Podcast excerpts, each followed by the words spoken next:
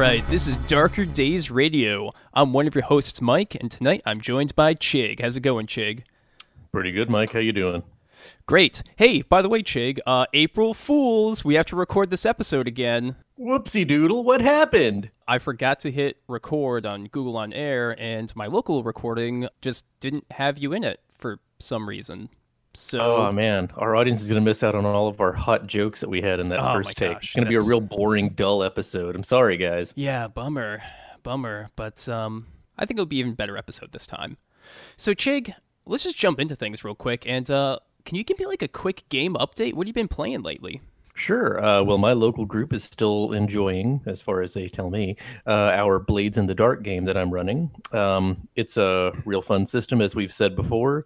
Uh, the group is uh, hip deep in political intrigue, and there's some infighting, and it's real fun for me as the guy running it to see the infighting. Uh, so yeah, it's a great game. Uh, I strongly recommend the system to people who haven't played. Um, go pick that up. Blades in the Dark from John Harper, published by Evil Hat Games. Nice. Yeah, Evil Hat. Definitely a uh, strong recommend there. Yeah, so on today's episode, we're going to be talking about the uh, classic urban horror RPG, Nightlife. Just kind of reviewing it and seeing what, uh, what it blatantly, flagrantly stole from the world of darkness. And we're going to be following kind of the system mastery format from that podcast. Uh, just have a little fun with that and move along in that direction. Before we get to Nightlife, why don't we talk about some news? Yeah, we have some some sad news here at uh, Darker Days Radio. Uh, Mike just mentioned uh, System Mastery, and Jeff, uh, one of the System Mastery hosts uh, who inspired this episode, uh, is recently got out of the hospital. Um, he was there without insurance um, because late last year, uh, when his daughter was born, he could afford to insure either her or himself, and he made uh, what we're going to call the correct decision here uh, to put her needs over his own and got insurance for her. So he was in the hospital for about a week uh, with no insurance. And uh, for those of you unfamiliar with the American medical medical system, that is horrible. Um, so if you can help, uh, we would all appreciate it. I know that uh, Jeff and his family and John, the other co-host of uh, uh, System Mastery, would would appreciate it as well. There is a GoFundMe set up for him. Uh, you can find that at bit.ly slash living, L I V I N G, mastery, M A S T E R Y. Yeah, and we'll uh, definitely put a link in the show notes. Yeah, it's definitely a good cause, and if you can just throw them a buck or two, uh, it really goes a long way to uh, helping someone out. That brings a lot of joy to a lot of role players. Absolutely. And in more happy news, and this is totally actually not an April Fool's joke, it just happens to be news that we want to talk about on this episode. Uh, Vampire the Masquerade Bloodlines 2 was just announced at the Games Developers Conference in San Francisco. The game is going to be published uh, by Paradox Interactive, and uh, it's being developed by Hardsuit Labs. And the game will continue the theme and story of Bloodlines 1 with some recurring characters, but it'll actually be set in Seattle, Washington, as the player takes the role of a new mass embraced kindred. So uh, definitely looks promising. There's a trailer out and everything, and a little uh, like 15 minute uh, announcement handle that they had. So you can check that out and get some more information. And uh, we'll definitely put a link to show notes to, to Jeff's uh, GoFundMe and also links in the show notes to uh, this Bloodlines 2 stuff as well. So just check that out. Yeah, the game looks looks gorgeous from the the trailer that I saw. yeah, yeah, definitely impressive graphics. And uh, they said they're working on the combat system a bit to make that more intuitive and more fun. So I think people will definitely appreciate that. So tonight we decided to do something a little bit different. You know, after The World of Darkness came out and Vampire the Masquerade hit the streets in 1991, there was a deluge of new role playing games inspired by Vampire. Uh, games trying to catch that same lightning in a bottle, or games that were just kind of cheap knockoffs looking to make a quick buck. So tonight, on April Fool's Day, we're going to take a look at the original knockoff of Vampire, a book so similar to 1991's Vampire the Masquerade that it's going to make you doubt your humanity score. We're going to review Nightlife.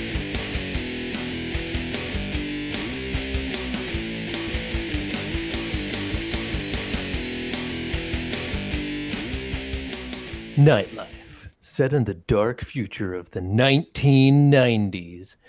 In Nightlife, you take on the role of one of the immortal kin, various groups of supernaturals who survive on the life force of humans.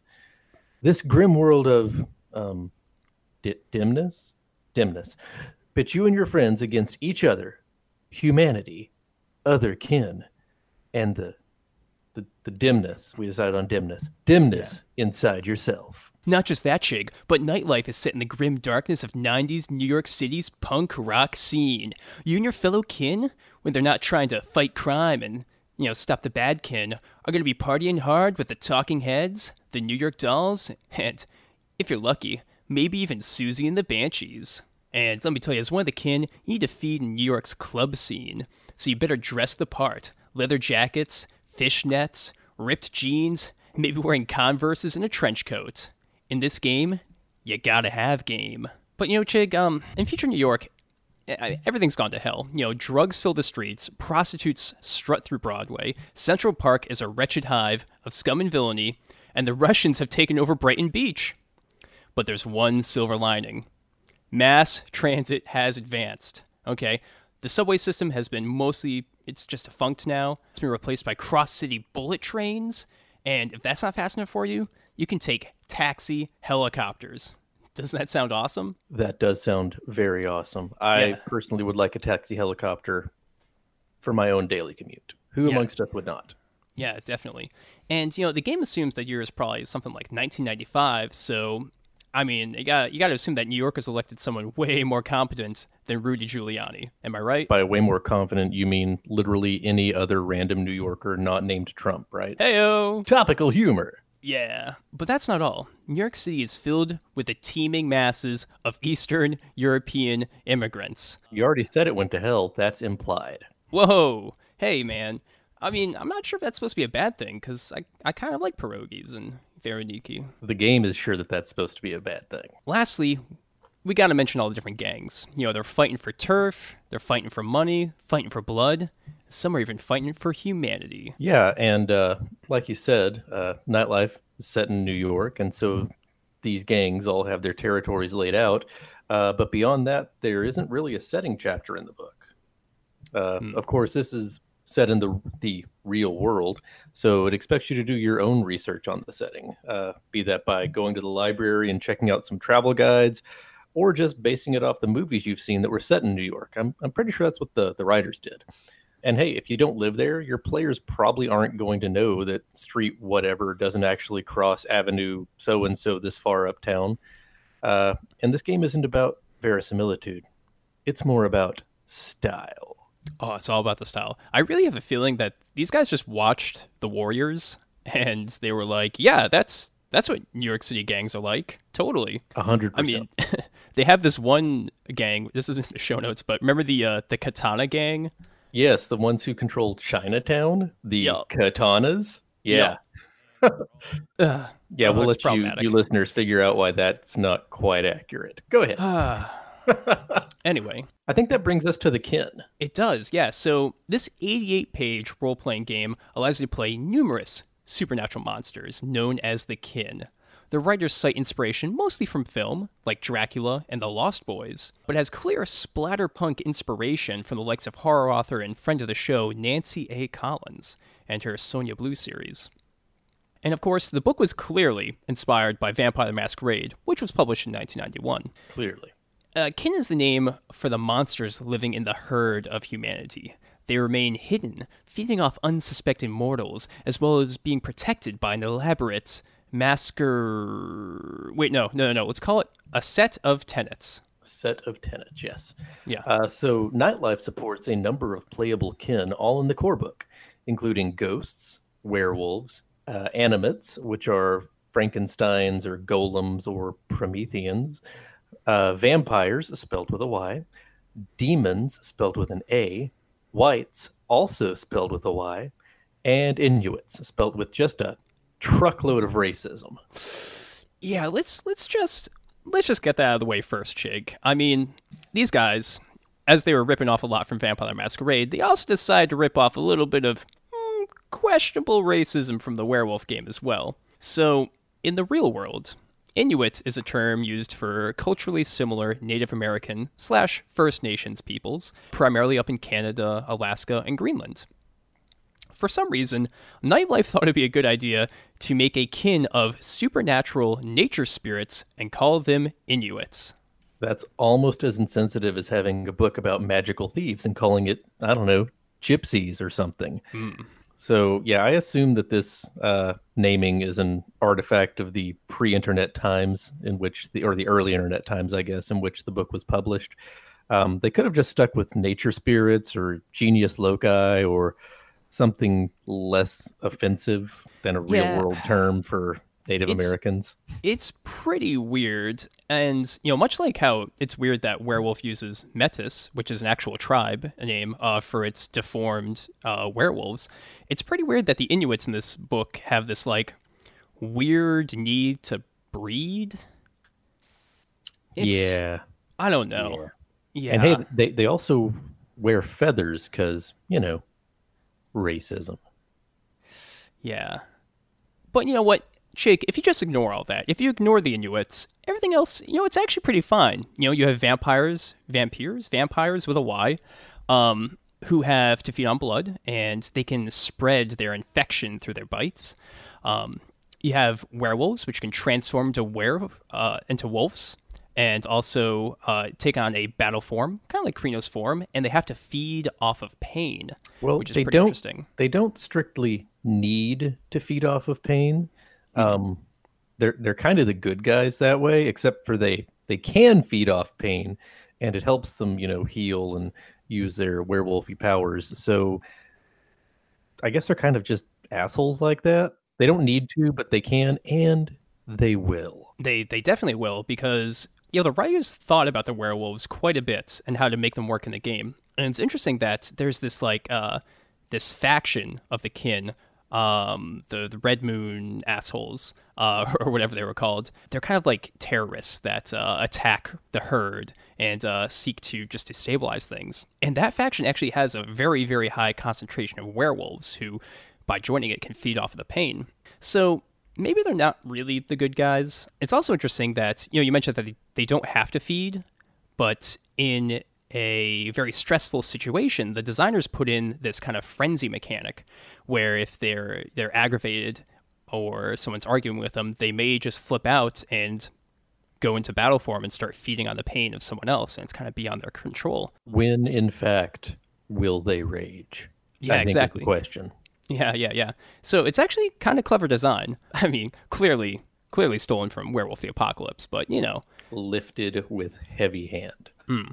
And then we also have ghosts that you can play in this game. And they're pretty interesting because they can't die.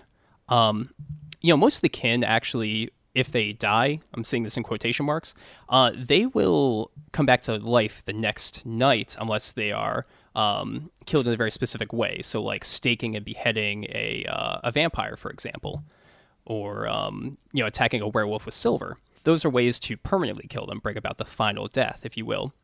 But ghosts cannot die, they can only be exorcised, which is kind of interesting. They feed off of fear, sending a chill up the spine of uh, passersby. And the other kind of interesting thing is that uh, they're always stuck in period dress from when they died, unless they try really, really hard to conjure some different clothing for themselves. Yeah, but I mean, generally speaking, in this game, you're playing a new kin, so you'll fit in. Plus, you can possess people.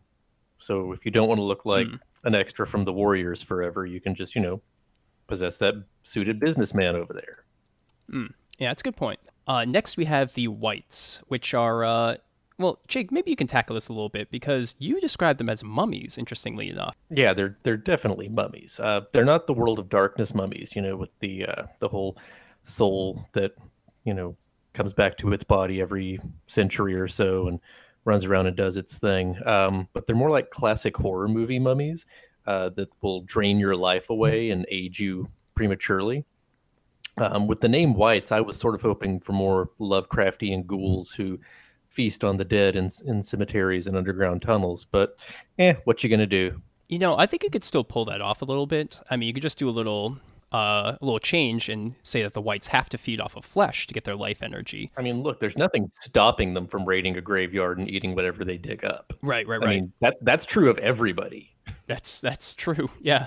Um, but they do have this interesting mechanic where, as their humanity gets low, they turn more and more like decayed, rotten, and ghoul-like in the Lovecraftian sense. So I think they're kind of a cross between maybe Lovecraft ghouls and, and mummies, a little bit, a little bit. Now, after that, of course, we get the uh, the animates, which are they're kind of cool um, because they have these mechanics to be all different sorts of created beings. They could be a, a Frankenstein, or a clay golem, or a spirit infused corpse, or a Galatean, or even a uh, a punk rock anarchy T-shirt wearing Chucky doll. To just choose a example at random. Um, uh, we also have demons or daemons or daemons, or I'm just going to call them demons because that's easier. Uh, they have, don't really have anything to do with uh, religion, but instead are extra dimensional entities who were cast out to Earth to feed on life force. Yeah, you say that, Chig, but um, they do have, they are repelled by holy symbols, which is kind of interesting. Uh, despite them being these extra dimensional entities, they still have this bizarre weakness tied to religion um, so that they can, I guess, act sort of like biblical demons and yet tread lightly so that moms against d&d don't come, af- come after them come after stellar games We we look like demons. We have the horns and the the wings and the red skin, and we don't like crosses or whatever. But uh, but we are definitely not those demons. no no way no way Strange coincidence. Now, the kin get some really cool powers called edges. And these are interesting because each time your character buys one, taking that edge will actually decrease their humanity stat, their maximum humanity stat. So, as your character grows more powerful, it becomes more difficult for them to cling to their humanity and interact with society. Um, even using these powers actually costs them temporary humanity. So it's kind of like in if you think of Vampire the Masquerade, what if you all started with humanity 10, but as you took discipline points, your maximum humanity score went down, and then as you used your disciplines, your dots also fluctuated. It's kind of like that, except they use a, a a zero to 100 system in this case. This is really interesting because it means that uh, if your character goes around just, just starts mind controlling mortals and wreaking havoc on their lives, they'll start to slip into this more monstrous state. And having low humanity means that a kin looks less human. Uh, so in the case of like a vampire, they become more pale. Uh, werewolves grow unibrows, etc., etc. And the other interesting thing is that if you have very low humanity, very low temporary humanity, the kin will take extra damage from their flaws. So, as mentioned, you know, silver for werewolves, uh, sun and running water uh, for vampires, and stuff like that. Holy symbols for demons for totally unrelated reasons. Mysterious, mysterious reasons. Hey, that's a story seed right there. Just They just out. don't like they don't like right angles. They're they're the other Lovecraftian entities. They're the Hounds of right. Tindalos. Fair enough, fair enough.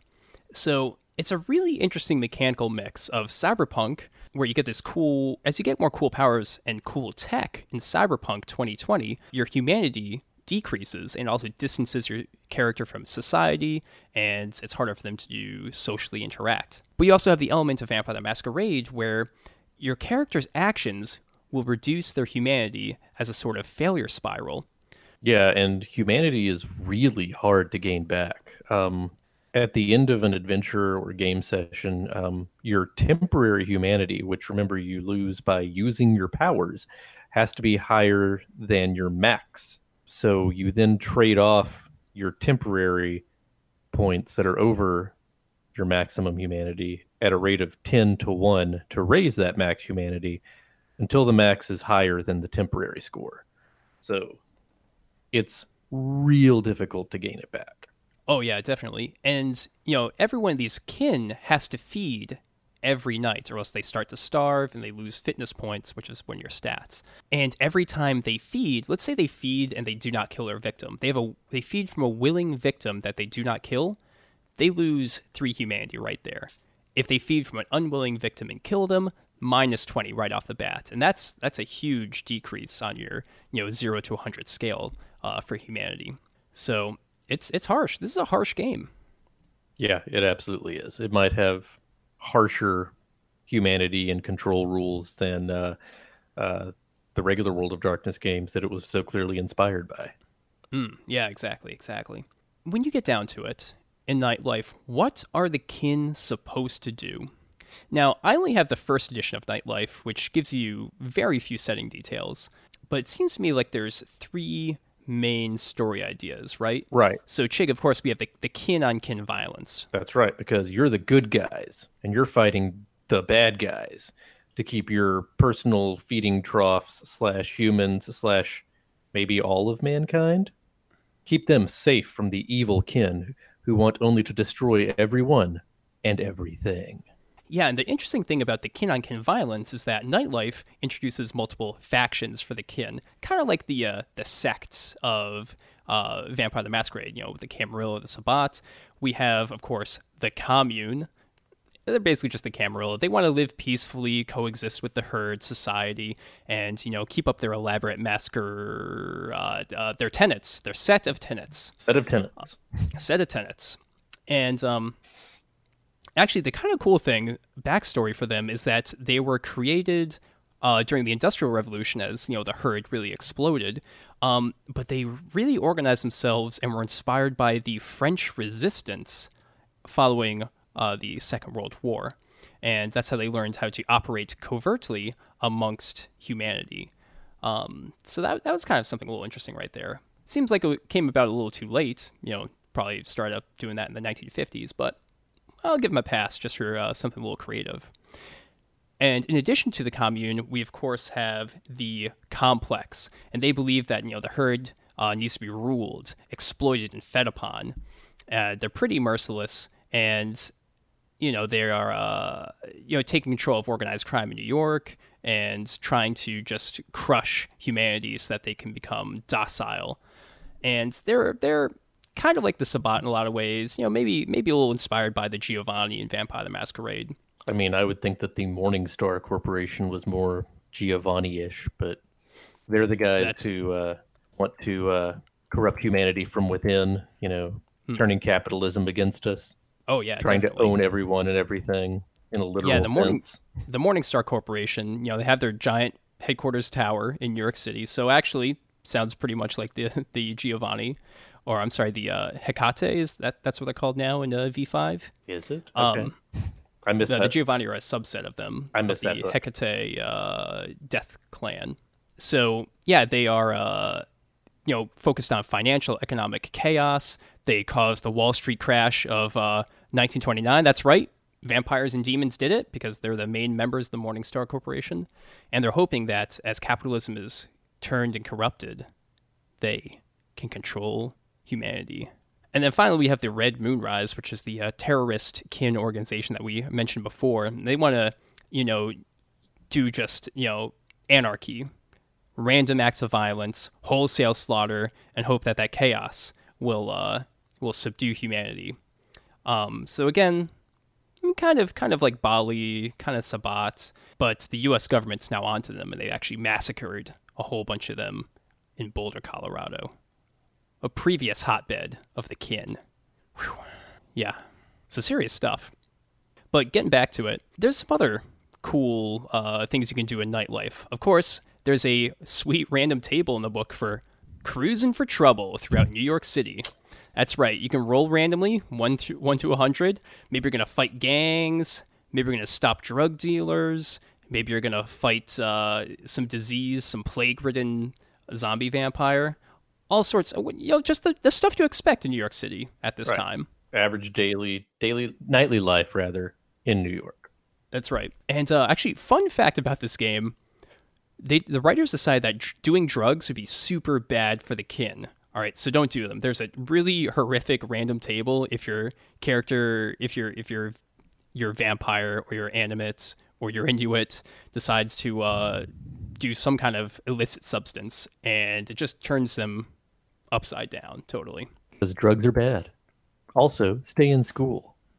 And don't take candy from strangers. And knowing is half the battle. Yeah. And finally, man, just like one of the other options you have is to just go into the wormholes and start punching stuff. So, did we not mention the wormholes before? Don't worry, this book didn't mention it until 68 pages in. 68 out of 88. yeah. Apparently, there's catacombs underneath New York City, mostly abandoned tunnels, abandoned subway tunnels, but some other more mysterious holes in the ground. Well, that's why they closed the subway. People kept getting eaten. Makes Yeah. perfect sense. Was that actually in the book? No, that's me inferring it. No, nothing is in this book. oh my gosh! And uh, these these catacombs turn into the wormholes, spewing forth ancient, unseen monsters that have forgotten the light of day, and they're bad for some reason. So you, you better punch them. They're bad because they eat people. So you, who eat people, should stop them. Yeah. And uh, now I know that you only have the first edition book, but uh, I did go ahead and peek forward into the third edition of the book, and uh, there is a new threat on the horizon by the time that rolled around. Um, uh, because I guess the publisher realized that they needed a new, more unifying enemy, and so they settled on the virus, which is obviously strongly inspired by films like The Matrix, which came out in 1999, and The Borg from uh, Star Trek. Uh, the virus is a new entity, new enemy that uh, infects humanity and animals, uh, removes their individuality, and adds them to the collective hive mind of the virus. So uh, yeah, that's that's another little obvious, you know, we're not gonna say rip off, but strong homage. I mean, well, clearly they read Dirty Secrets of the Black Hand, and they thought that the uh, the Soul Eater virus was so cool, and they just decided to use that in their game. Now, to be fair, the Soul Eater virus is so cool. I mean, it's not like Vampire ever ripped that off from any Brian Lumley novels ever, I don't. I, I don't even know what a necroscope is, Mike. I, I don't know. So, like most punk inspired games in the early 90s, including Vampire the Masquerade, which was published in 1991, this game includes a list of slang, you know, a whole lexicon of terms. And let me tell you, boy, is it outdated. Uh, Chig, when did Nightlife come out? Let's see here. Back to page one. Oh, um, this this is kind of embarrassing. It looks Yeah. like the first edition came out in 1990, which is a year before the uh, World of Darkness was published. What? What? What? Yeah, um, it looks like they were ripping off Rein-Hagen, but in advance. Wait, so they like were psychic? They knew Vampire was coming out and they ripped it off before it came out? That I mean that's the only thing that that that could explain this, right? That's the only thing that I can think of.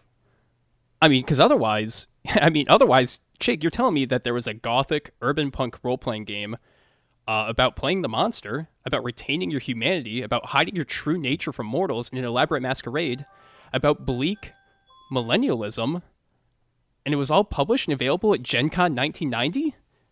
That appears to be the case. Chig, everything I ever believed is a lie. Yes, everything. Everything. Hey, Chig, you want to do uh, favorite, least favorite? Absolutely. Let's move on to that section. All right. So, um, Chig, what's your favorite part about Nightlife, published by Stellar Games in the year of our Lord 1990? It is definitely the setting. Um, I like a good urban horror setting, and this one just really gets in there and scratches that itch, you know?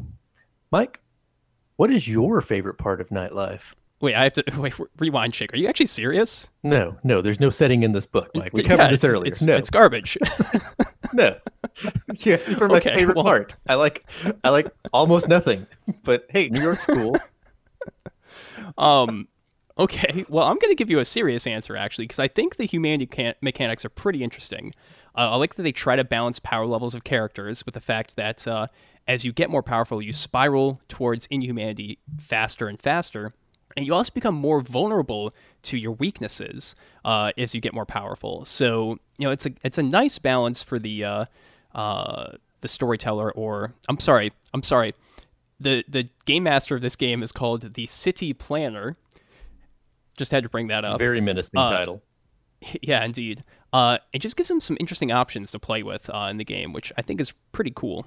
Uh, so moving on to least favorites, um, I'll go ahead and tackle this first. Uh, I know Yeah, that it's an artifact of its time, uh, but my least favorite part of the game has to be the ability score generation system. Um, it's 4d10 straight down the line for all eight abilities, and that's real swingy. Um, Oh yeah. uh, and hey, I think I know what it might be already, but Mike, what is your least favorite part of this game?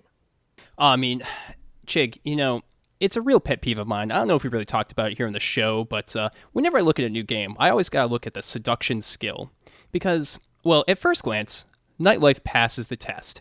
It allows your character with the seduction skill to, quote, encourage others to see them in a romantic light, end quote. So there's no gender about it, you know? It's, it's just using your skills at romance to get someone to be romantic with you, right? That's fine. Nothing about sexuality, nothing about gender. But, ah, you know, they, they dropped the ball. They almost stuck the landing. But when you look at attractiveness, the stat with which you uh, use seduction, it says that it is, quote, the measure of physical beauty to the opposite sex, end quote. Whoops. So that means a handsome guy doesn't look handsome to other men? A, handsome, uh, a beautiful woman doesn't look beautiful to other women? It's only the opposite gender? That is absolutely doesn't correct. make sense to me. Doesn't Everybody in that the was world the is case. completely straight as of the year 1990. That's how that works. yeah, that's what I was about to say. Ah, Chig, would you play Nightlife, City of Violence? Hard yes, no questions asked. What about you?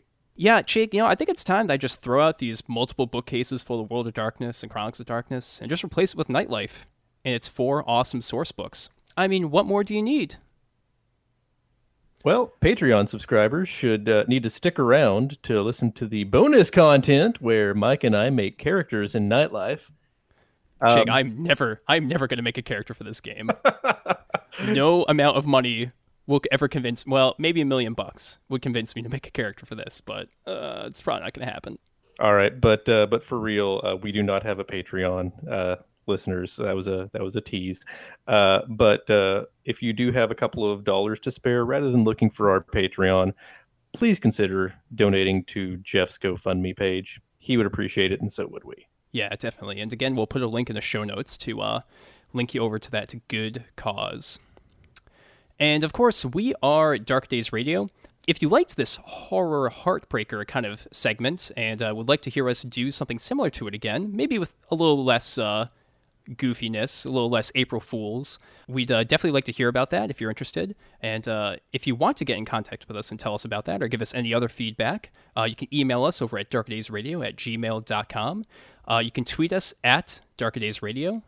We have an Instagram, of course. We're on Discord with a link in the show notes. And we're also on Spotify.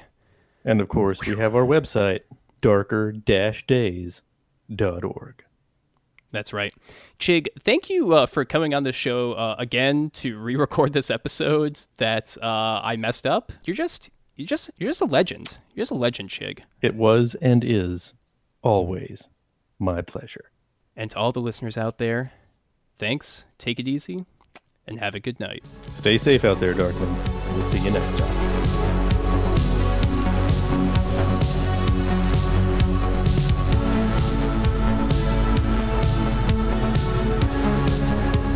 This has been an episode of Darker Days Radio. Special thanks to Occam's Laser for the intro, outro, and new bumper music from their hit album Nine Circles. Check out the rest of their work at occamslaser.bandcamp.com.